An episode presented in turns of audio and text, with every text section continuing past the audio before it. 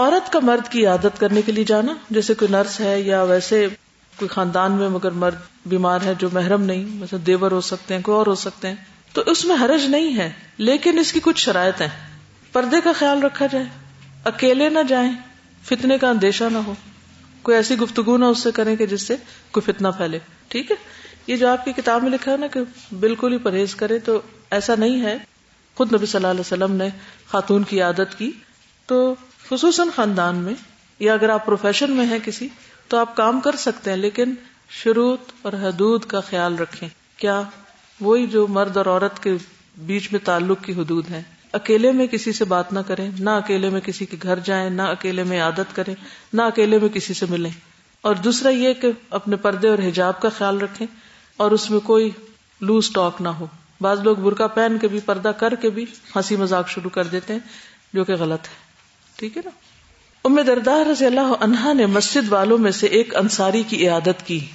تبھی خاتون ہے تو انہیں پتا چلا کہ مسجد میں فلاں شخص آتا تھا اور بیمار ہے تو وہ ان کی عادت کے لیے گئی رائٹ تو جو آپ کے مثلا خادم ہے مثلا، کوئی ڈرائیور ہے، کوئی گھر میں کام کرتا ہے یا آپ کوئی ایسا بزنس کرتے ہیں کہ جس میں آپ کوئی انٹریکشن ہے کسی آفس میں کام کرتے ہیں کہ جہاں کوئی انٹریکشن ہے آپ کا، تو حدود کے اندر رہتے ہوئے آپ عیادت کر سکتے ہیں۔ یہ نہ ہو کہ آپ ایک نیکی کمانے جائیں اور دس لٹا کے آ جائیں۔ ایک اور حدیث ہے، حضرت عائشہ کہتی ہیں کہ جب رسول اللہ صلی اللہ علیہ وسلم ہجرت کر کے مدینہ تشریف لائے تو ابو بکر اور بلال رضی اللہ عنہما کو بخار ہو گیا۔ پھر میں ان کے پاس عیادت کے لیے گئی۔ کون؟ حضرت عائشہ۔ پوچھا، ابا جان، آپ کا کیا حال ہے؟ اور اے بلال، آپ کا کیا حال ہے؟ تو اس سے کیا پتا چلتا ہے کہ اتنی بات کرنے میں، حال پوچھنے میں کوئی حرج نہیں، اگر کوئی بیمار ہے تو۔ ہم سب کو ہر موقع پر اپنی حدود کا پتہ ہونا چاہیے۔ اللہ نے ہمارے لیے اگر کچھ باؤنڈریز اور ہمارے لیے کچھ اگر حدود رکھی تو ہمارے فائدے میں رکھی ہیں۔ اور اگر ہم ان کو توڑتے ہیں، اللہ کی ناراضگی تو ہے ہی۔ دنیا میں بھی نقصان اٹھاتے ہیں۔ اب اگلی بات یہ کہ عیادت کے دوران کرنا کیا ہے؟ وہاں جا کے کیا کرنا ہے؟ صرف یہی پوچھنا حال کیا ہے؟ یا پھر تھوڑی دیر اچھا پھر اور سنا کیا حال ہے؟ پھر ہر تھوڑی دیر کے بعد اچھا پھر اور۔ یا اپنے مسئلے سنانے بیٹھ جائیں، یا خوفناک باتیں کرے کہ مر جاؤ گے۔ یہ بیماری بڑی خطرناک ہے۔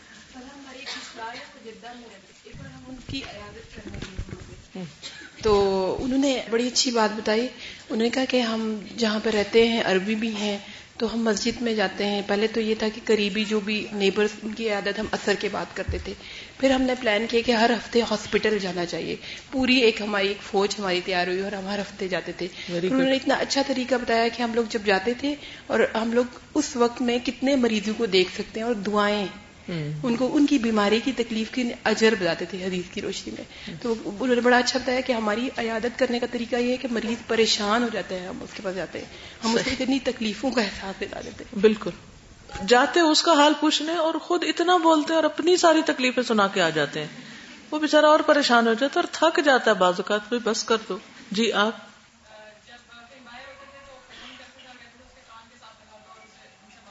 ماشاء اللہ اور پھر آپ دیکھیے کہ اگر ایسا مریض ہوش میں آ جائے تو بعض اوقات قومے میں وہ سن رہے ہوتے ہیں لیکن بول نہیں سکتے، ہل نہیں سکتے، کچھ ریسپونڈ نہیں کر سکتے۔ یہ کام تو انسان کے کام کر ہی رہے ہوتے کیونکہ جب کسی انسان سے کچھ فیض پہنچ رہا ہوتا ہے، اس وقت تو ہم پھر بھی اس کی خدمت، مدد اور اس کا حال چل پوچھ لیتے ہیں۔ جب کسی سے ہمیں کسی نفے کی توقع نہیں ہوتی تو پھر ہم کہتے ہیں کہ یہ تو بوجھ ہے ہمارے لیے۔ ہمیں کیا کرنا ہے اس کو پوچھ کے؟ اور میں تو اتنا بڑا انسان ہو گیا اور میری اتنی ڈیوٹیز ہیں۔ تو یہ بہت بڑے کردار کی بات ہے اور بہت بڑے اجر کی بات ہے۔ جی، یہ بھی آپ نے جو بات کہی نا کہ بات کیا کرنی ہے، تعزیت کرنے جائیں، عیادت کرنے جائیں تو پازیٹو جا کے بات کرنا بہت ضروری ہے۔ کیونکہ اس کا مقصد ہی یہی ہے کہ آپ پیشنٹ ہے یا جو تعزیت والے لوگ ہیں ان کو آپ تسلیم دیں۔ بالکل۔ وہ جو بھی بھوجا ایئر کا ایکسیڈنٹ ہوا تھا تو اس میں جو ہماری اسٹوڈینٹ تھی ان کی اور ان کے بچوں کی ڈیتھ ہوئی اس کی تعزیت کے لیے میں جب ان کے گھر گئی تو کوئی خواتین پڑوس سے آئی ہوئی تھی۔ وہ بار بار ان سے یہ پوچھیں کہ باڈیز کس حالت میں تھی؟ مطلب ماں اور بہن سے بار بار پوچھیں اچھا چہرے بچ گئے تھے اچھا باڈیز کس حالت میں مطلب مجھے اتنی تکلیف ہو رہی تھی پھر میں نے ان کو کہا کہ اس سے کوئی فرق نہیں پڑتا۔ تو وہ مطلب اسی طرح عیادت کے لیے بھی کوئی جائے تو اگر کوئی کینسر کا مریض ہے کچھ تو اس سے پوچھتے ہیں اچھا کیمو تھراپی کب ہونی؟ مطلب اپنا تجسس اپنے وہ اس کی اس میں لگ جاتی کیوریوسٹی اور اس میں۔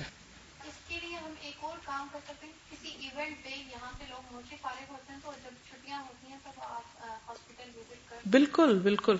میرا خیال ہے ایکس اسٹوڈینٹس کو جو پچھلے سال یہاں بلوز کاف میں بیٹھے ہوئے تھے، ان کو اپروچ کرنے کی ضرورت ہے اور بتانے کی کہ آئیں اور اکٹھے مل کے کو پلان کر کے اپنے اپنے ایریا میں بے شک جائیں، لیکن تھوڑی ٹریننگ لے لیں کہ کرنا کیا کیا۔ اب جو آپ سیکھ رہے ہیں، ان تو نہیں سیکھا۔ تو اب کرنے کا کام آپ کے پاس ٹائم کم ہے، ان کے پاس نسبتاً ٹائم زیادہ ہوگا۔ بعض اوقات پتا نہیں ہوتا کرنا کیا تو موقع بھی ہوتا تو ہم نہیں کرتے۔ نیکسٹ ڈور ہوتا ہم نہیں کرتے، کیونکہ ہمیں پتا نہیں ہے۔ مریض کے پاس مختصر وقت کے لیے جا کر اس کی طبیعت اور بیماری کی موجودہ کیفیت اور علاج معالجے سے متعلق گفتگو کی جائے، اس کی دل جوئی کی جائے، حوصلہ افزائی کی باتیں کی جائیں۔ تیمارداری کرنے والے کا لہجہ بہت نرم اور ہمدردانہ ہونا چاہیے۔ نبی کریم صلی اللہ علیہ وسلم جب کسی مریض کے پاس پہنچتے تو اسے تسلی دیتے ہوئے فرماتے، لا باس ان شاء اللہ گھبرانے کی کوئی بات نہیں۔ اللہ نے چاہا تو یہ مرض گناہوں سے پاک کرنے کا ذریعہ ثابت ہوگا۔ مریض کو صحت کی امید دلانا۔ سعد بن نبی وقاص کہتے ہیں کہ رسول اللہ صلی اللہ علیہ وسلم حجت الوداع کے سال میری عادت کے لیے تشریف لائے۔ میں سخت بیمار تھا۔ تو میں نے کہا، یا رسول اللہ، میرے ساتھی تو مجھے چھوڑ کر حج کر کے مکہ سے جا رہے ہیں اور میں ان سے پیچھے رہ رہا ہوں۔ اس پر آپ نے فرمایا کہ یہاں رہ کر بھی اگر تم کوئی نیک عمل کرو گے تو اس سے تمہارے درجے بلند ہوں گے۔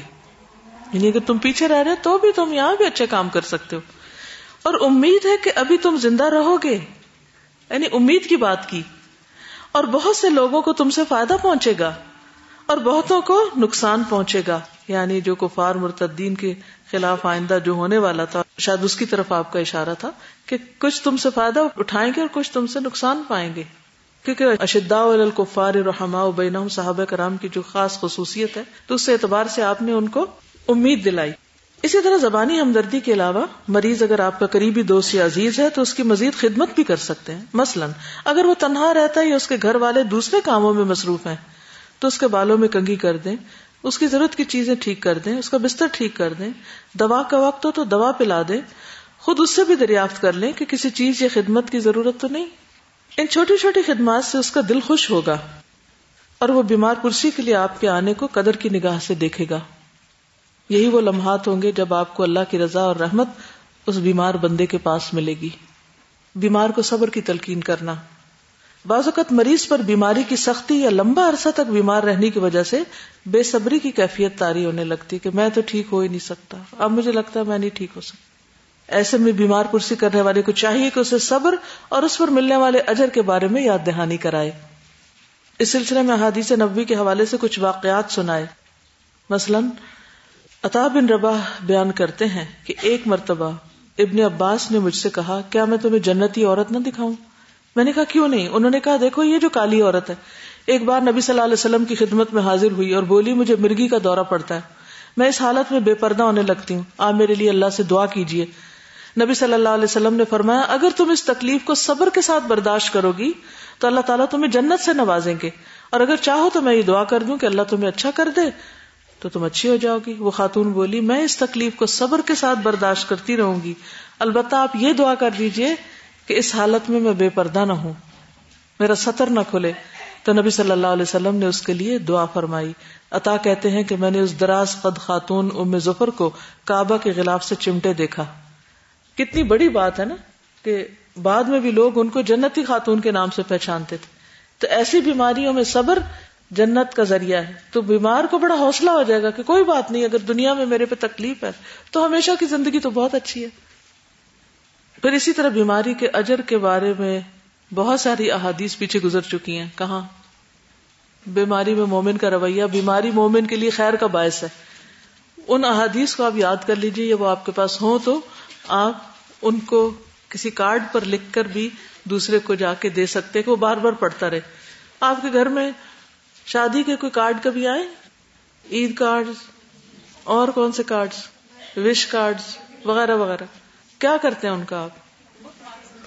یا بک مارکس بناتے ہیں، یا پھر پتہ کیا کرتے یا تو کچھ لوگ ان کو میموریز کے طور پر رکھ لیتے ہیں، کچھ لوگ پھینک دیتے ہیں، کچھ لوگ تھوڑے دن ڈیکوریٹ کر کے پھر پھینک دیتے ہیں۔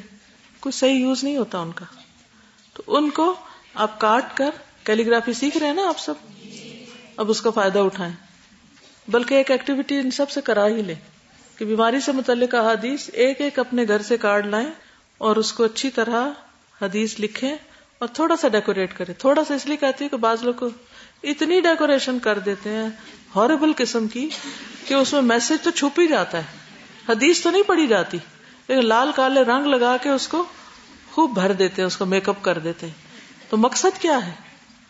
ٹاکسن سے بھرا ہوا ایک کارڈ مریض کو دینا۔ وہ ظاہر ہے، جتنے بھی آپ رنگ لگاتے ہیں، ان سب کے اندر کیمیکلز ہیں۔ وہ ڈینجرس بھی ہیں ایک لحاظ سے۔ کہ بہت رنگین چیزوں کے بیچ میں آپ رہیں یعنی اس طرح کے پینٹ وینٹ جو ہے کپڑے کا رنگ نہیں، وہ دوسرے کی بات کریں تو اس سے بہتر ہے کہ آپ ہلکی پھلکی ڈیکوریشن کریں، لیکن میسج واضح کریں۔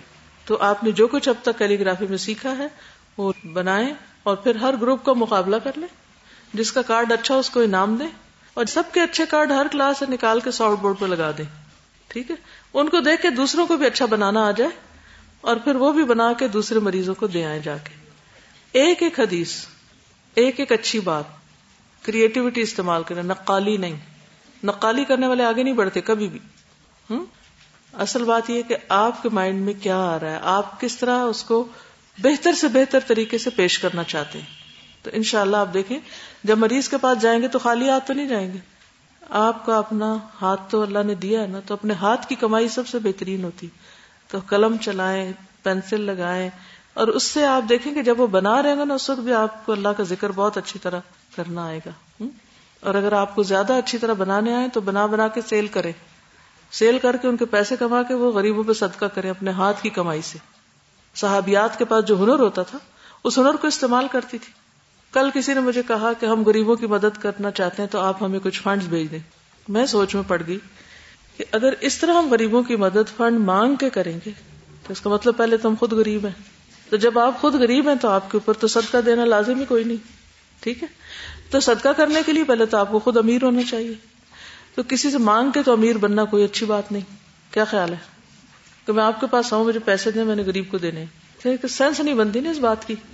اچھا بہرحال اب آپ دینا چاہتے ہیں تو آپ کے پاس ہونا چاہیے۔ اب آپ کے پاس اگر نہیں ہے تو آپ کو کیا کرنا چاہیے؟ کوئی کام کرنا چاہیے؟ کوئی طریقہ سوچے کوئی چھوٹی موٹی چیز بنائے اور کچھ نہیں، تو گھر میں آپ کو کچھ پکانا چکانا ہی آتا ہوگا۔ کوئی بیک سیل لگا لیں۔ کسی کو اگر کیک بنانا آتا ہے تو کیک بنا کے لائے، اس کے پیس کاٹ کے اس کا اندازہ کر لے کہ اتنے کا بنا تھا اور اس میں اتنا پروفٹ آ سکتا ہے۔ وہ نیچے رکھے سیل کریں۔ اور اس میں سے اگر دس روپے بھی بچت ہے تو وہ دس روپے آپ صدقے میں ڈال دیں۔ پیٹ بھی بھرا لوگوں کا، دس روپے بھی کمایا آپ نے اور صدقہ بھی کر لیا اپنے ہاتھ سے۔ اس میں کتنا ٹائم لگ جائے گا؟ کتنا لگے گا؟ کارڈ بنانا آتا ہے، کوئی اور ہنر آتا ہے۔ وقت زیادہ نہ لگائیں۔ اس کے میں سخت خلاف ہوں۔ کیونکہ اگر آپ اپنے علم کے جو اپنا فرض ہے، اس کو چھوڑ کے اگر نفل بھی صدقات پہ آ گئے اور اس کو فرض کے درجے میں لے لیا اور ترجمہ آپ کا کچا رہ گیا قرآن کا، تو یہ قابل قبول نہیں۔ لیکن، کیونکہ الہدا قرآن کی خدمت کے لیے بنا ہے نا، تو قرآن کی خدمت کرنے کے لیے بھی تو آپ کو کچھ چاہیے نا ہاتھ میں۔ تو کچھ نہ کچھ تھوڑا بہت ایسا ہنر، مثلاً آپ کو اچار بنانا آتا ہے، مربع بنانا آتا ہے کوئی اور چیز بنانی آتی، تو کیا کر سکتے ہیں؟ آلو کی بھجیا اور روٹی بنانی آتی ہے، تو آپ ایک دن چار روٹیاں بنا کے لے آئے اور تھوڑی تھوڑی بھجیا اور اس میں لپیٹ کے اس کا آپ سینڈوچ بنانا سیکھ سینڈوچ یا وہ جو رول ہوتا ہے اس کی صرف ٹیکنیک ہے رول کرنے کی نتنگ ایلس اس میں کچھ بھی نہیں ہے۔ باقی وہ سالن نہیں ہوتا جس میں بھرا ہوا ہوتا ہے۔ تو وہ رول کس طرح بن جاتا ہے اور زیادہ اس کی قیمت کیوں بڑھ جاتی ہے؟ شیپ آپ کو پتا ہے الہدا کینیڈا کی بلڈنگ جب ہم نے لی، تو الحمد للہ سب نے حصہ ڈالا۔ پوری دنیا سے لوگوں نے اپنا اپنا جو بھی تھا ڈالا حصہ۔ اب بھی ایسا ہوتا ہے جہاں بھی کچھ بنتا سب حصہ ڈالتے اس بلڈنگ میں بے شمار اسٹوڈینٹس کا حصہ ہر لحاظ سے حصہ اب وہ بیٹھے گھر میں اجر کما رہے ہیں۔ اچھا اب وہاں ہم کیا کرتے تھے کہ ٹھیک ہے، بڑی ڈونیشن بھی ہوں، لیکن وہ ایک مٹھی بھر کھجورے بھی ضرور آئے کیونکہ برکت ان مٹھی بھر کھجوروں کی ہے نا۔ وہ جو قصبے تبوک میں ایک صحابی کا مال سب سے اوپر رکھا گیا تھا۔ سب سے تھوڑا تھا، لیکن محنت زیادہ تھی اس کے پیچھے اور خلوص بھی ظاہر ہے۔ تو ہم نے ہر گروپ کو یہ پروجیکٹ دیا کہ ہر روز ایک گروپ بریک ٹائم کے لیے کچھ بنا کے لائے گا۔ اب وہ اپنے اپنے انہوں نے طریقے ایجاد کیے۔ کسی نے پیسے اکٹھے کر کے ایک نے کوکنگ کر لی، جیسے میٹھے چاول، گڑ والے چاول بنانے فار ایگزامپل مجھے زیادہ اچھے آتے بنانے، مسئلہ۔ تو سارے وہ بنانے والا بن جائے، باقی لانے کوئی گڑ لے آئے، کوئی چاول لے آئے، کوئی گھی لے آئے، کوئی۔ ہر ایک اپنے اپنے طریقے پہ۔ اور الحمد للہ ہر روز بریک میں لوگوں کو مزے مزے کے کھانے بھی ملنے لگ گئے۔ اور وہ خوشی سے خریدتے بھی تھے، اس کی آمدنی بھی ہوتی اور وہ آمدنی بلڈنگ کے اندر جا رہی تھی۔ سب کی۔ تو اس میں سب کا حصہ بنا نا، پھر سب کی اونرشپ ہوتی ہے۔ جہاں آپ خرچ نہیں کرتے نا، وہاں آپ کی کوئی اونرشپ نہیں ہوتی۔ مجھے کہہ رہی تھی نا، گھر خریدا تھا تو اونرشپ کا احساس تھا۔ تو جب آپ کہیں ڈالتے ہیں کچھ، دیتے ہیں جب، تو پھر آپ اس کو اون بھی کرتے ہیں نا۔ اس کا ایک لطف ہی اور ہوتا ہے، اس کا ایک سکون ہی اور ہوتا ہے کہ میں نے اس میں کچھ لگایا ہے۔ آپ کی ایسوسیشن افیلیشن کچھ اور طرح کی ہوتی۔ اور جب آپ صرف لینے والا اینڈ ہے نا، بس مجھے ملے ملے ملے۔ پہلے علم ملے، پھر تنخواہ ملے۔ پھر یہ سہولت ملے، پھر وہ ملے، پھر رسپیکٹ ملے، پھر محبت ملے، پھر کیئر ملے۔ تو جب آپ کی یہ سوچ ہوتی ہے تو آپ کبھی ایک تو خوش نہیں رہ سکتے۔ دوسرا یہ کہ آپ کبھی بھی اپنی جان نہیں مار سکتے اس کام میں، کیونکہ آپ اس کو اون ہی نہیں کرتے۔ آپ تو الہدا والے کہہ کے پھر بات کرتے ہیں۔ الہدا والے یہ کرتے ہیں اور الہدا والے وہ کرتے ہیں۔ ایک لوگ یہ بھی ٹرم یوز کرتے ہیں نا، الہدا والے یہ کرتے کون کہتا ہے یہ؟ جو یہ سمجھے کہ الہدا میرا ہے، وہ کہہ سکتا ہے۔ الہدا والے وہ کون ہے؟ جو آپ خود ہی ہیں۔ اگر آپ ان کو برا بلا کہہ رہے ہیں تو اپنے آپ پہ لار لارنے وہ آپ ہی پہ پلٹے گا سب۔ تو ہمارے جو سوچنے کا انداز ہے یا ہماری جو کسی بھی چیز کی اپروچ ہے، وہی جب غلط ہوتی، بنیاد ہی غلط ہے، تو پروگرس اور برکت کہاں سے آئے گی؟ وہ نہیں ہوتی پھر۔ اسی لیے دین نہیں پھیلتا۔ کسی بھی چیز کا مون ہم اپنے گھر کو نہیں کرتے، ہم اپنی چیزوں کو نہیں کرتے، وہ بھی اٹھا کے پھینکی ہوئی ہوتی ہے۔ کوئی سمیٹ دے انہیں ہمارے لیے۔ گھر جا کے بہت سے لوگ یونیفارم اتار کے بھی اس کو صحیح جگہ نہیں رکھتے۔ وہ ماں ہی بےچاری اٹھ اٹھ کے رکھ رہی ہوتی۔ ہے تو آج کل کے بچے موسٹلی نہ وہ ماں باپ کو آن کرتے ہیں، نہ کسی اور چیز کو۔ بس اپنی ڈیزائر کو آن کرتے ہیں کہ ہمیں یہ چاہیے۔ تو یہ سوچ بدلنی ہوگی، کیونکہ بحثیت پاکستانی قوم ایک مقروض قوم ہے۔ لینے والی قوم ہے۔ تو وہ لینے کی عادت پڑ چکی ہے۔ ہر جگہ مانگنے والی سوچ ہے، کرنے والی کوئی سوچ نہیں۔ تو ہمیں اس سوچ کو تبدیل کرنا ہے۔ ہمیں کچھ کرنا ہے۔ اور کر کے فائدہ پہنچانا ہے۔ جب ہم فائدہ دیں گے، تو وہ صرف ہمیں نہیں، ہماری نسلوں کو بھی پہنچے گا۔ کیونکہ اللہ کسی محسن کا اجر ہرگز نہیں مارتا۔ ان اللہ اللہ یدی اجر المحسنین۔ تو اس لیے آپ میں سے ہر ایک یہ سوچے وہ کیا کر سکتا ہے۔ چلیے، آگے چلتے ہیں۔ بیمار کو بری گفتگو سے روکنا۔ یعنی امر بل معروف اور نہیں انل منکر کرنا۔ جابر بن عبد اللہ بیان کرتے ہیں کہ رسول اللہ صلی اللہ علیہ وسلم ام صاحب یا ام مسیب کے ہاں تشریف لائے۔ اور آپ صلی اللہ علیہ وسلم نے فرمایا، اے ام صاحب، یا ام مسیب، تمہیں کیا ہوا؟ تم کیوں کانپ رہی ہو؟ اب یہ بھی عیادت ہے نا؟ ٹھیک ہے نا؟ اس نے ارض کیا، بخار ہے، اللہ اس میں برکت نہ دے۔ تو آپ نے فرمایا، بخار کو برا نہ کہو، کیونکہ بخار بنی آدم کے گناہوں کو اس طرح دور کرتا ہے، جس طرح بھٹی لوہے کی میل کو چال دور کرتی ہے۔ تو آپ نے اس کو روکا کہ ایسا نہ بولو۔ پھر دعا کرنا، بیماری اللہ ہی کی طرف سے اور بیماریوں سے بچانے والی بھی اللہ ہی کی ذات ہے۔ اس لیے عیادت کے لیے آنے والا صدق اور اخلاص سے مریض کی صحت یابی کے لیے اللہ سے دعا کرے۔ ایک مسلمان کی دوسرے مسلمان کے لیے کی جانے والی دعا جلد قبولیت کے درجے کو پہنچتی لہٰذا اس موقع پر مریض کی تکلیف اور اذیت کو دل کی نرمی سے محسوس کر کے خصوصی تاثیر اور برکت رکھنے والی مصنون دعائیں کی جائیں۔ وہ انشاءاللہ آپ کو اس کارڈ میں مل جائے گی، جس کا ذکر کل بھی ہوا۔ جو دم ہے دعائیں ہیں ادہب اسرب الناس اور اصل اللہ العظیم وغیرہ وغیرہ، یہ سب دعائیں پڑھیں۔ نبی صلی اللہ علیہ وسلم نے فرمایا، جب کوئی شخص کسی مریض کی عیادت کے لیے جائے، تو چاہے کہ یوں کہے، اے اللہ، اپنے بندے کو شفا عطا فرما، یہ تیری راہ میں کسی دشمن کو زخمی کرے گا، یا تیری رضا کے لیے کسی جنازے میں شریک ہوگا۔ یعنی اس کے حسب حال کہ اللہ اس کو صحت دے، یہ تیرا بندہ فلاں فلاں کام کرے گا۔ ہر بندے کا اپنا اپنا ایک فیلڈ ہوتا ہے نا، کہ اس طرح دین کے لیے فائدہ مند ہوگا، یا انسانوں کے لیے فائدہ مند ہوگا، کہ یہ کسی کے جنازے میں شریک ہوگا۔ تو یہ فائدہ پہنچانا ہے نا اس کو۔ عبداللہ بن عباس کہتے ہیں، رسول اللہ صلی اللہ علیہ وسلم نے فرمایا، جب کوئی مسلمان دوسرے مسلمان بیمار کی بیمار پرسی کرے اور سات مرتبہ یہ کہے اصل اللہ عظیم رب الرش العظیم یشویک تو اللہ تعالیٰ اسے اس مر سے شفا دے دے گا ایز لانگ ایز اس کی موت کا وقت نہ ہو۔ پھر مریض کے سر کے پاس بیٹھ کے دعا دینا۔ نبی صلی اللہ علیہ وسلم کا یہ طریقہ ہے، آپ عادت کے لیے جاتے تو سراہنے کی طرف بیٹھتے۔ اس کی کیا وجہ ہوگی؟ کیا حکمت ہے اس میں؟ جب آپ کسی کے فیس کے قریب ہوتے ہیں یا سر کے قریب ہوتے ہیں تو زیادہ قرب محسوس ہوتا ہے۔ ربی بن عبداللہ کہتے کہ میں حسن کے ساتھ قطادہ کی عادت کو گیا۔ حسن قطادہ کے سر کے پاس بیٹھے۔ ان سے حال پوچھا اور ان کے لیے دعا کی کہ اللہ ان کے قلب کو شفا دے اور ان کی بیماری کو دور کر دے۔ اللہ مشف قلب بہ وشف سکم ہو دایا ہاتھ پھیر کر دم کرنا۔ کل اس کا طریقہ بتایا گیا تھا۔ پیشانی منہ اور پیٹ پر ہاتھ پھیر کر دم کرنا۔ سعد بن نبی وقاص جب مکہ میں بیمار ہوئے تو نبی صلی اللہ علیہ وسلم ان کی عادت کے لیے تشریف لائے۔ سعد کہتے ہیں کہ نبی صلی اللہ علیہ وسلم نے میری پیشانی پہ ہاتھ رکھا، پھر میرے منہ اور پیٹ پر ہاتھ پھیرتے ہوئے یہ دعا کی اللہ مشف سعدن، اللہ سعد کو شفا عطا کر۔ میں مسلسل نبی صلی اللہ علیہ وسلم کے ہاتھ کی ٹھنڈک اپنے جگر پہ محسوس کرتا ہوں۔ اور یوں محسوس ہوتا ہے یہ ٹھنڈک مجھے اب بھی ہے۔ بعض ہاتھوں کا اثر ایسا ہوتا ہے کہ واقعی انسان کو دیر تک اس میں ایک خیر محسوس ہوتی ہر ایک کی وائبز ہوتی ہے نا اپنی اپنی۔ اور بعض باعث ورثہ بھی ہوتا ہے۔ تعاون اور مدد کرے انسان۔ اگلا کام کیا کرے؟ تعاون اور مدد کرے۔ تعاون اور مدد حسب ضرورت۔ اگر کھانا نہیں تو کھانا دے۔ دوا نہیں ہے اس کے پاس، دوا لا دے۔ کوئی اس کے ٹیسٹ کرانے والے تو وہ کروا دے۔ نہیں کوئی بھی اس کے کام ہے۔ اس کے بچے گھر میں پڑے ہیں بےچارے بھوکے، ان کو کھانا کھلا دے۔ ان کو ہوم ورک کرانا ہے یا اور کوئی کام۔ جیسے گھر میں مثلاً آپ کی بھابھی کا کوئی بیبی ہونے والا ہے۔ ایک رویہ یہ ہو سکتا ہے آپ پہ مصیبت آ گئی۔ اب ہمیں ان کے بچے دیکھنے پڑیں گے اور کھانا بھی ہمیں بنانا پڑے گا۔ اور یہ اسی وقت ان کو بچہ پیدا کرنا تھا، وغیرہ وغیرہ۔ اور میرے بھی اگزامز ہیں۔ ایک یہ رویہ ہے۔ اور دوسرا کیا ہو سکتا ہے؟ چلو، نیکی کا ایک موقع ہاتھ آ رہا ہے۔ اور انسان اگر سارا کام خود نہیں بھی کر سکتا، کسی اور کی عیادت کے لیے آنے والے کی مدد لے سکتا ہے، لیکن اصل بات ہی کہ خوشی سے ہم کریں۔ اور اس وقت ان کے بچوں کو پڑھا دینا یا کچھ بنا دینا یا کچھ مساج کر دینا یا کوئی بھی جو آپ کے پاس اسکل ہے، کسی بھی طرح آپ کمفرٹ دے سکتے ہیں، تو آپ گھر کے بیمار کو پہلے دیں اور باقی بعد میں۔ جی۔ خیر، وہ تو پھر خود غرضی والی ایک بات ہو سکتی لیکن اگر کسی کو جنت کی خوشبو نہیں، نیکی پہ ابھار سکتی، تو اپنی ذات ہی کے لیے کر لے۔ پھر یہ ہے کہ اگر آپ کو کوئی علاج آتا ہے مثلا کوئی شخص بے ہوش پڑا اور آپ کو پتا کیسے ہوش میں لانا ہے؟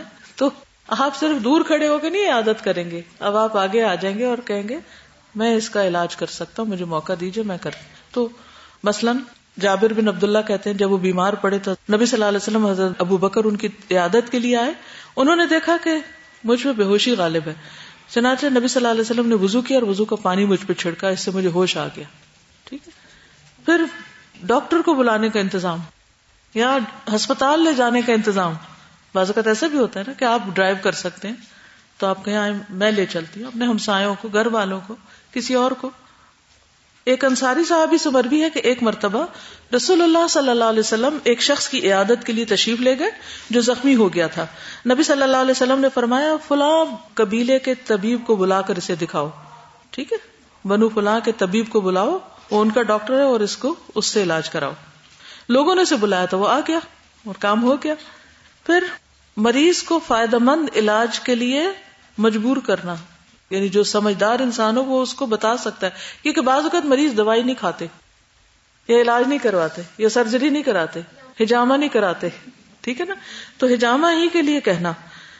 جابر کہتے ہیں کہ ایک مرتبہ مکنے کی عادت کے لیے گئے تو فرمایا، میں اس وقت تک یہاں سے نہیں جاؤں گا جب تک تم سنگھی نہ لگوا لو۔ کیونکہ میں نے رسول اللہ صلی اللہ علیہ وسلم کو یہ فرماتے ہوئے سنا کہ اس میں شفا ہے۔ اسی طرح اور بھی اس میں احادیث ملتی ہیں جو پیچھے میں آپ کو بتا چکی ہوں۔ مریض کے گھر والوں کا خیال رکھنا۔ ابراہیم بن ابو ابلا کہتے کہ میری بیوی بیمار پڑ گئی۔ میں اس زمانے میں ام دردا کے پاس جایا کرتا تھا۔ جب میں جاتا وہ پوچھتی، تمہاری بیوی کیسی ہے؟ میں کہتا، بیمار ہے۔ پھر وہ کھانا منگواتی۔ میں کھانا کھاتا، اس کے بعد واپس آتا۔ ایک مرتبہ میں ان کے پاس آیا تو وہ بولی، اس کا کیا حال ہے؟ میں نے کہا، اب قریب قریب اچھی ہے۔ انہوں نے کہا، جب تم کہتے تھے بیمار ہے تو میں تمہارے لیے کھانا منگواتی۔ لیکن اب وہ قریب قریب صحیح ہے، تو میں تمہارے لیے کچھ نہیں منگواؤں گی۔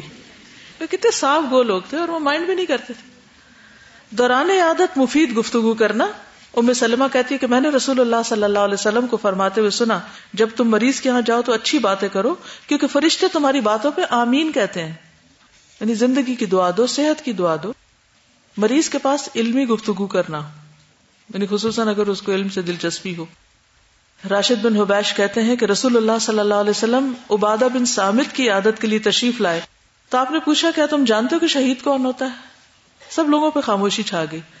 تو عبادہ نے کہا کہ مجھے سہارا دے کر بٹھا دو۔ لوگوں نے ایسا ہی کیا۔ تو عبادہ نے کیا، اے اللہ کے رسول، اجر کی نیت سے صبر کرنے والا مجاہد۔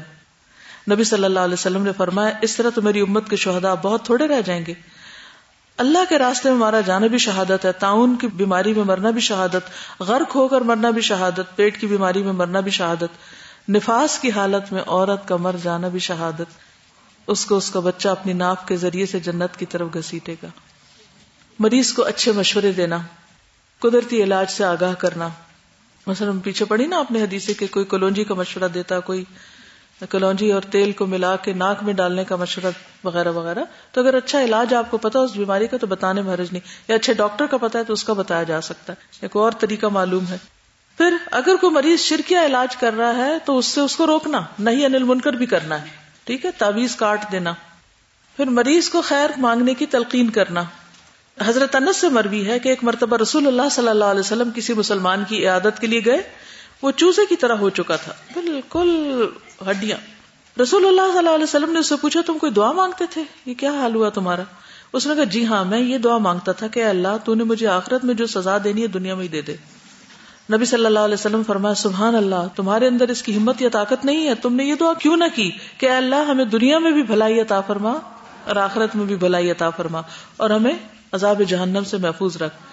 نبی صلی اللہ علیہ وسلم نے اللہ سے اس کے لیے دعا کی، تو اللہ تعالیٰ نے اسے شفا دے دی۔ پھر مریض کو دعائیں سکھا دینا۔ بجائے اس کے کہ ہر وقت یہ انتظار کرے، کوئی آئے تو مجھ پہ دم کرے، اسے دم وغیرہ، آیات شفا وہ سکھا دی جائیں۔ عثمان بن نبی لاس کہتے ہیں کہ نبی صلی اللہ علیہ وسلم میرے پاس تشریف لائے، جبکہ مجھے بڑا سخت درد ہو رہا تھا۔ قریب تھا کہ مجھے ہلاک کر دے۔ تو رسول اللہ صلی اللہ علیہ وسلم نے مجھ سے فرمایا، درد کی جگہ پر سات بار اپنا دایاں ہاتھ پھیرو اور کہو، اعوذ بعزت اللہ و قدرتی من شر ما اجد چنانچہ میں نے ایسے ہی کیا تو اللہ نے میری تکلیف دور کر دی، تب سے میں اپنے گھر والوں اور دوسروں کو یہ دم بتاتا آ رہا ہوں۔ یعنی مریض کو کہ خود اپنا ہاتھ رکھے اور خود پڑھے۔ نہیں آتا تو کہلوا دے اس کو۔ آپ آگے آگے پڑھے، وہ آپ کے پیچھے پیچھے پڑھے۔ سات دفعہ کہلوائیں گے تو ہو سکتا ہے اس کو یاد ہی ہو جائے۔ مریض کو غلط وسیعت کرنے پر روکنا، مریض کو غلط فیصلے کرنے سے منع کرنا، خصوصاً وراثت اور وسیعت کے بارے میں۔ انشاءاللہ آگے پڑھیں گے تو اس میں تفصیل بتاؤں گی۔ کہ آپ صلی اللہ علیہ وسلم کے ساتھ جو بیمار ہوئے تھے مکہ میں تو انہوں نے جب وسیعت کے بارے میں کچھ ایسی بات کی یعنی وہ سارا مال صدقہ کرنا چاہتے تھے۔ تو آپ نے فرمایا کہ اس سے بہتر ہے کہ تمہارے بچے ہاتھ پھیلائیں، تم ان کے لیے کچھ چھوڑ جاؤ۔ پھر مریض کو غلط کام پر تمبی کرنا اور توبہ کی طرف بلانا، توجہ دلانا۔ مصب بن سعد سے روایت ہے کہ ابن عمر رضی اللہ عنہ ابن عامر کی عادت کے لیے آئے۔ ابن عامر نے کہا ابن عمر، کیا تم اللہ سے میرے لیے دعا نہیں کرتے؟ انہوں نے کہا کہ میں نے رسول اللہ صلی اللہ علیہ وسلم کو یہ فرماتے ہوئے سنا ہے کہ نماز بغیر تہارت کی قبول نہیں ہوتی اور خیانت کے مال سے صدقہ قبول نہیں کیا جاتا اور تم بسرا کے حاکم رہ چکے ہو۔ یعنی تم اپنے ان گناہوں پہ توبہ کرو۔ مطلب یہ تھا۔ کچھ اور مفید بات ہے بیٹھ کر عیادت کی جائے، کھڑے کھڑے نہ کی جائے چاہے دو منٹ بیٹھے تو سٹ ڈاؤن کہ جب کھڑے ہوں گے تو مریض کہا ابھی چلا جائے گا، ابھی چلا جائے گا۔ نبی صلی اللہ علیہ وسلم نے فرمایا، جو شخص کسی مریض کی عادت کو چاہتا ہے، مسلسل رحمت میں داخل رہتا ہے، یہاں تک کہ بیٹھ جائے۔ جب وہ بیٹھ جاتا ہے، تو گویا رحمت میں غوطہ لگا دیتا ہے۔ جانے میں بھی رحمت ہے، لیکن بیٹھنے میں مزید۔ لیکن زیادہ دیر نہ بیٹھے رہیں، نہ زیادہ باتیں کریں، نہ شور کریں۔ سیدنا عبداللہ بن عباس کہتے ہیں کہ رسول اللہ صلی اللہ علیہ وسلم ایک انصاری آدمی کی بیمار پرسی کے لیے تشریف لے گئے۔ جب اس کے گھر کے قریب پہنچے تو ایسے محسوس کیا کہ کوئی آدمی اندر باتیں کر رہا ہے۔ لیکن جب اس سے اجازت طلب کی اور اندر داخل ہو کر دیکھا تو انصاری کے علاوہ کوئی اور نہیں تھا۔ رسول اللہ صلی اللہ علیہ وسلم نے اسے فرمایا کہ مجھے ایسے سنائی دیا کہ تو کسی آدمی سے گفتگو کر رہا ہے۔ اس نے کہا، اللہ کے رسول، بخار کی وجہ سے لوگوں کی باتیں مجھے اچھی نہیں لگ رہی تھی اس لیے میں اندر آ گیا۔ کیا دیکھتا ہوں کہ ایک آدمی میرے پاس آیا؟ وہ آپ کے بعد بہترین مجلس والا اور عمدہ گفتگو والا تھا۔ آپ نے فرمایا وہ تو جبریل تھے۔ تو میں ایسے لوگ بھی موجود ہیں کہ اگر وہ اللہ کو قسم دے تو وہ ان کی قسم پوری کر دیتا ہے۔ یعنی پتہ اس سے کیا چلتا ہے کہ جب فضول باتیں لوگوں کو اچھی نہ لگے اور ان کو چھوڑ کر وہ تنہائی اختیار کرے، تو اللہ تعالیٰ ان کو اس کا اچھا نعمل بدل دے دیتا ہے۔ تو لفظ سے پرہیز کرنا اور بیماری کی حالت میں بھی کثرت کلام سے اجتناب بہت ضروری ہے۔ تو عیادت کرنے والوں کو بہت زیادہ باتیں نہیں کرنی چاہیے۔ اور دوسری طرف یہ ہے کہ مریض کو بھی اس چیز سے دوسروں کو روک دینا چاہیے، اگر اس کے پاس بہت زیادہ باتیں کری جا رہی ہوں۔ لیکن اگر مریض کا کوئی بے تکلف دوست ہے یا کسی کی کمپنی سے اس کو راحت پہنچتی، تو بھی مریض کی ضرورت کے مطابق یعنی خواہش کے مطابق اس کے پاس زیادہ وقت گزارا جا سکتا ہے۔ لیکن جس وقت مریض اس سے بھی تھک جائے تو وہ ناراض ہو کے نہ واپس لوٹے۔ کیونکہ مریض کمزور ہوتا ہے نا، تو بعض اوقات وہ کیا چاہتا ہے؟ تنہائی چاہتا ہے، سونا چاہتا ہے، آرام کرنا چاہتا ہے۔ تو مسلسل اگر مریض کے سر پہ سوار رہ جائے تو وہ ریلیکس نہیں ہو سکتا۔ قدرتی بات ہے کہ کسی بھی دوسرے شخص کی موجودگی میں آپ ایک حد تک تو خوش ہو سکتے ہیں، اس کے بعد آپ یعنی تنہائی چاہتے ہیں۔ اور خاص طور پر جن لوگوں کو اللہ سے باتیں کرنی ہو تو انہیں مجلسوں کا زیادہ شوق بھی نہیں ہوتا۔ اور ویسے بھی آپ دیکھیں کہ ہر مجلس کے اندر بہت محتاط ہو کے بھی بیٹھنا چاہیے، کیونکہ انسان جب دوستوں میں ہوتا ہے تو بازو کا ایسی باتیں منہ سے نکل جاتی ہیں کہ نہیں نکلنی چاہیے۔ اور پھر انسان اس پر ریگریٹ کرتا ہے۔ تو یہ نہ ہو مریض کے پاس بیٹھے، چار اس کو ایسی باتیں سنا دے کہ بعد میں آ کے اور نادم پریشان ہو۔ یا مریض کے منہ سے ایسی باتیں نکل آئیں کہ وہ بعد میں اتنی دیر استغفاری کرتا رہے۔ تو اس موقع پر بھی امر بالمعروف اور نہیں انل منکر بہت ضروری ہے اور احتیاط بھی ضروری کہ کیا بول رہے ہیں۔ ممکن ہے تو مزاج پرسی کو جاتے ہوئے مریض کے لیے کچھ پھول میں اس کے حق میں نہیں، کیونکہ بہت سے لوگوں کو ان سے الرجی ہوتی ہے اور وہ اور بیمار پڑ جاتے ہیں۔ پھولوں کو اللہ نے باغوں میں لگایا، ادھر ہی رہنے دیں ان کو۔ یا پھل ہمراہ لے جائیں۔ تو اس سے بھی باہم الفت بڑھتی اور مریض کا دل بھی خوش ہو جاتا۔ ہے یہ آپ کی کتاب میں لکھا ہوا اس لیے تھوڑی سی اس پہ بات کی۔ اور کاغذی پھولوں سے تو اور زیادہ پرہیز کریں، کیونکہ کاغذی پھولوں پہ مٹی پڑ جاتی ہے اور پھر کچھ عرصے کے بعد وہ ڈسٹ اڑ کے آپ کے سانس میں شامل ہونے لگتی ہے۔ ان کو دھوئیں تو وہ سارے ختم ہو جاتے ہیں۔ ہاں جی، اس سے بہتر ٹیشو پیپر کا ڈبا لے جائے واقعی، یہ بڑی پریکٹیکل سجیشن دی انہوں نے۔ کیونکہ وہ کسی کام تو آئے گا نا اس کے۔ تو کسی کو بھی کچھ دینے سے پہلے یہ دیکھیں کہ کار آمد چیز ہو، جو کام آئے، نہ کہ اس کے لیے الٹا ببالے جان بن جائے۔ مریض کے گھر پہنچ کر ادھر ادھر تانگ جھانک سے پرہیز کیا جائے۔ وہ کیوں؟ اچھا کچن میں جاگ اسے۔ اچھا کچن دیکھ حد تک تو ٹھیک ہے، پھر یہ نہیں کہ کھانے کے برتن سے ڈھکن اٹھا اٹھا کے دیکھا جائے، کیا پکایا ہوا ہے؟ یا خود ہی کھانے بیٹھ جائے۔ عبداللہ بن ابو حزیل سے مروی ہے کہ عبداللہ بن مسعود ایک مریض کی عادت کے لیے گئے، ان کے ساتھ اور لوگ بھی تھے۔ اس گھر میں ایک عورت تھی۔ لوگوں میں سے ایک آدمی اس عورت کی طرف دیکھنے لگا۔ تو عبداللہ رضی اللہ عنہ نے کہا، اگر تم اپنی آنکھ پھوڑ لیتے تو یہ زیادہ بہتر ہوتا، بجائے اس کے کہ تم عورت کو دیکھنے لگے اچھا صحابہ میں کتنی زبردست کوالٹی نے دیر اینڈ دین امر بل معروف اور نہیں انل منکر کرتے۔ تبھی ان کے اندر ایک ایسی سوسائٹی موجود تھی جو پروڈکٹیو تھی۔ ہم اس وقت کچھ نہیں کہتے وہاں سے اس مجلس سے اٹھتے ہیں، پھر آپس میں کسر پسر شروع کر دیتے ہیں، پھر غیبت شروع کر دیتے ہیں، پھر اسی پہ سوچ بچار کرتے رہتے ہیں، وہ ہوا کیا وہاں؟ جو کرنے کا کام تھا وہ کیا ہی نہیں۔ فرائض سے غافل۔ جابر بن عبداللہ سے مربی ہے کہ رسول اللہ صلی اللہ علیہ وسلم کسی انصاری کے گھر اس کی عادت کے لیے تشریف لے گئے۔ اس کے قریب ایک چھوٹی نالی بہ رہی تھی۔ نبی صلی اللہ علیہ وسلم نے ان سے پینے کے لیے پانی منگواتے فرمایا، اگر تمہارے پاس اس مشق میں رات کا بچا ہوا پانی موجود ہے تو ٹھیک، ورنہ ہم اسی سے پی لیتے۔ ہیں تو اس سے یہ پتا چلتا ہے کہ تیمارداری کرنے والا مریض کے ہاں سے پانی پی سکتا ہے اور اگر اس وقت تھوڑی بہت چیز کو آفر کرے تو حرج نہیں ہے کچھ کھانے میں۔ عادت کے دوران نماز کا وقت آئے تو نماز پڑھیں۔ یہ نہیں کہ آپ کہیں کہ اچھا وہ ابھی چونکہ میں جنت میں بیٹھی ہوئی ہوں تو باہر جا کے ہی فرض ادا کروں۔ حضرت عائشہ کہتی کچھ صحابہ نبی صلی اللہ علیہ وسلم کی آپ کے ایک مرض کے دوران عیادت کرنے آئے۔ آپ نے انہیں بیٹھ کر نماز پڑھائی۔ حالانکہ آپ خود مریض تھے۔ مریض کے مرض کی شدت کو دیکھ کر آنسو کا نکلنا یعنی اس میں کوئی حرج نہیں۔ عبداللہ بن عمر کہتے ہیں کہ سعد بن عبادہ کسی مرض میں مبتلا ہوئے۔ نبی صلی اللہ علیہ وسلم تشریف لائے۔ آپ کے ساتھ عبد الرحمان بن عوف، سعد بن نبی وقاص، عبداللہ بن مسعود بھی تشریف لے گئے۔ جب آپ اندر گئے تو تیمارداروں کے ہجوم میں انہیں پایا۔ آپ نے دریافت فرمایا، کیا وفات ہو گئی؟ یعنی اتنے لوگ اکٹھے لوگوں نے کہا، نہیں یا رسول اللہ۔ نبی صلی اللہ علیہ وسلم ان کے مرض کی شدت کو دیکھ کر رو پڑے۔ یعنی اگر آپ کے آنسو نکل آتے ہیں یا دل خفا ہو جاتا ہے تو کوئی حرج نہیں، انسانی جذبات ہیں۔ لوگوں نے جو نبی صلی اللہ علیہ وسلم کو روتے ہوئے دیکھا تو سب رونے لگے۔ پھر آپ صلی اللہ علیہ وسلم نے فرمایا، سنو، اللہ تعالیٰ آنکھوں سے آنسو نکلنے پر عذاب نہیں دے گا، نہ دل کے غم پر۔ لیکن اس کی وجہ سے عذاب دے گا۔ یعنی آپ نے زبان کی طرف اشارہ کیا کہ اب باتیں ساتھ شروع کر دی، کچھ برا بلا کہنے لگے یا غلط بات کی تو اس سے پکڑ ہوگی۔ اگر ایسا مریض ہو کہ آپ اس کی عادت کے لیے اس کے گھر نہ رہ سکتے تو مریض اپنے گھر میں شفٹ کر سکتے ہیں یا گھر کے قریب لا سکتے ہیں۔ جیسے بعض اوقات پیرنٹس ہوتے ہیں یا کوئی اور۔ حضرت عائشہ کہتی ہے کہ غزب خندق میں سعد رضی اللہ تعالیٰ عنہ کے بازو میں زخم آ گیا۔ تو آپ نے کیا کیا تھا؟ یاد ہے پیچھے بتایا تھا میں نے آپ سیرت صحابیات میں بتایا تھا میں نے آپ کو۔ مسجد کے قریب خیمہ لگوایا تھا۔ اس میں کون تھی؟ نرس، ڈاکٹر، حضرت رفیدہ۔ تو پھر آپ نے مسجد میں خیمہ نصب کرایا کہ آپ قریب رہ کے ان کی عادت کر سکیں۔ ہو سکے تو صبح شام مریض کا حال پوچھے نہیں جو قریب ہو۔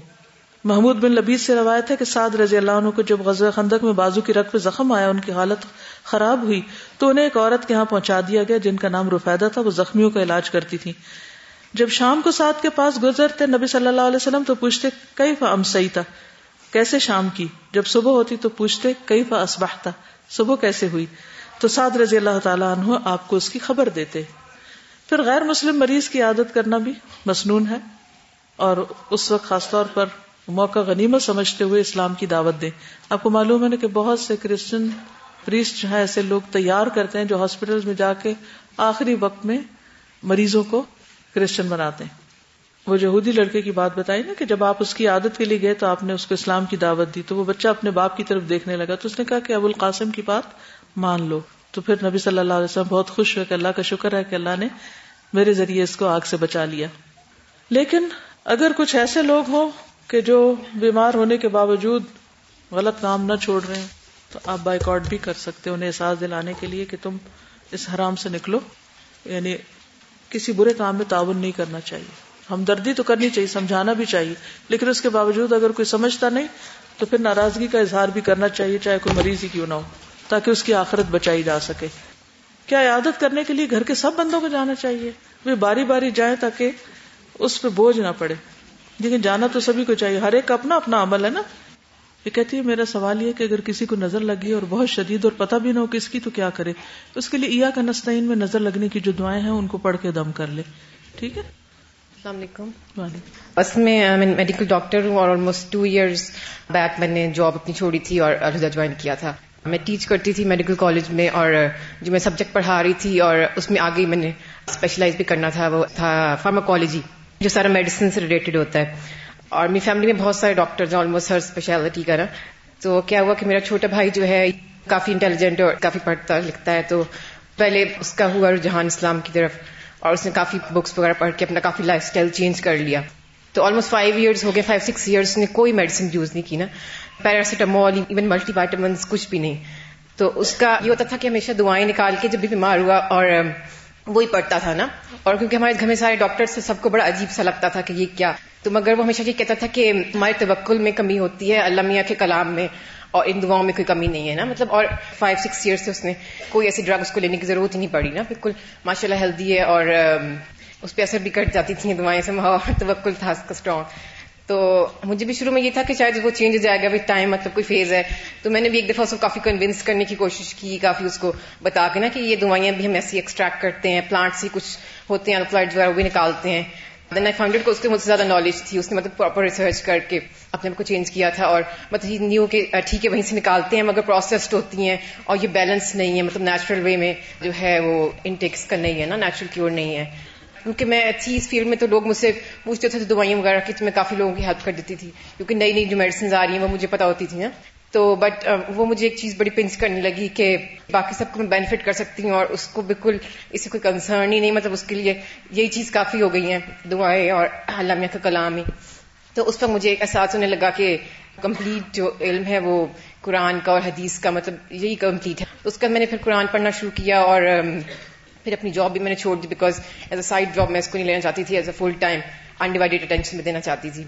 تو اس وقت پھر اللہ نے اللہ کا شکر ہے پھر دل بھی صرف کیا اور میرا پھر جو ہے پراپر میں نے اس کو جب پڑھا تو مجھے پھر اتنے اچھی طریقے سے بہت چیزیں ظاہر ہے جو پریویس نالج ہے اس کے بیسس پہ سمجھ بھی اچھی طرح آنے لگی ہیں اور گراس بھی کافی ڈفرنٹ طریقے سے ہوئی اور پھر مطلب آئی ریئلائز کہ جو بھی ہم پڑھتے ہیں دنیا کا علم، اس میں فلاز ان اینی کیس تو آتے ہیں اور یہ ایک دم سے کمپلیٹ نالج اور اتنی وہ آپ کو سرٹینٹی بھی آپ کی ہوتی ہے اس کے اوپر اور اتنا مطلب الحمد للہ پھر۔ اصل بات ایمان ہی کی ہے کہ ہمارا کسی بھی چیز پر ایمان کتنا ہے اور پھر چیزیں اسی طرح نظر آنے لگتی ہیں۔ بہت سے لوگ دین پر عمل کرنے کو ایکسٹریمزم بھی سمجھتے ہیں۔ حالانکہ وہ ایکسٹریمزم نہیں ہے۔ اللہ سبحان تعالیٰ نے دین آسان رکھا ہے اور جو بھی چیزیں اس میں وہ کسی تجربے اور مشاہدے کی بنا پر نہیں، اللہ کے کمپلیٹ علم کی بنا پر ہے کہ جو ہر لحاظ سے کامل ہے۔ لیکن چونکہ ہمارا یقین اس پر نہیں، تو اس لیے پھر ہمارے ریئیکشن بھی فرق ہوتے ہیں۔ ہمارا عمل ویسا ہی ہوگا جیسا ہمارا ایمان ہوگا، جیسا بیج ہوگا ویسا ہی پھل ہوگا۔ ٹھیک ہے جزاک اللہ خیرن سبحان اللہ کا اشد اللہ اللہ اللہ انت استخر کا اطوب السلام علیکم و رحمۃ اللہ وبرکاتہ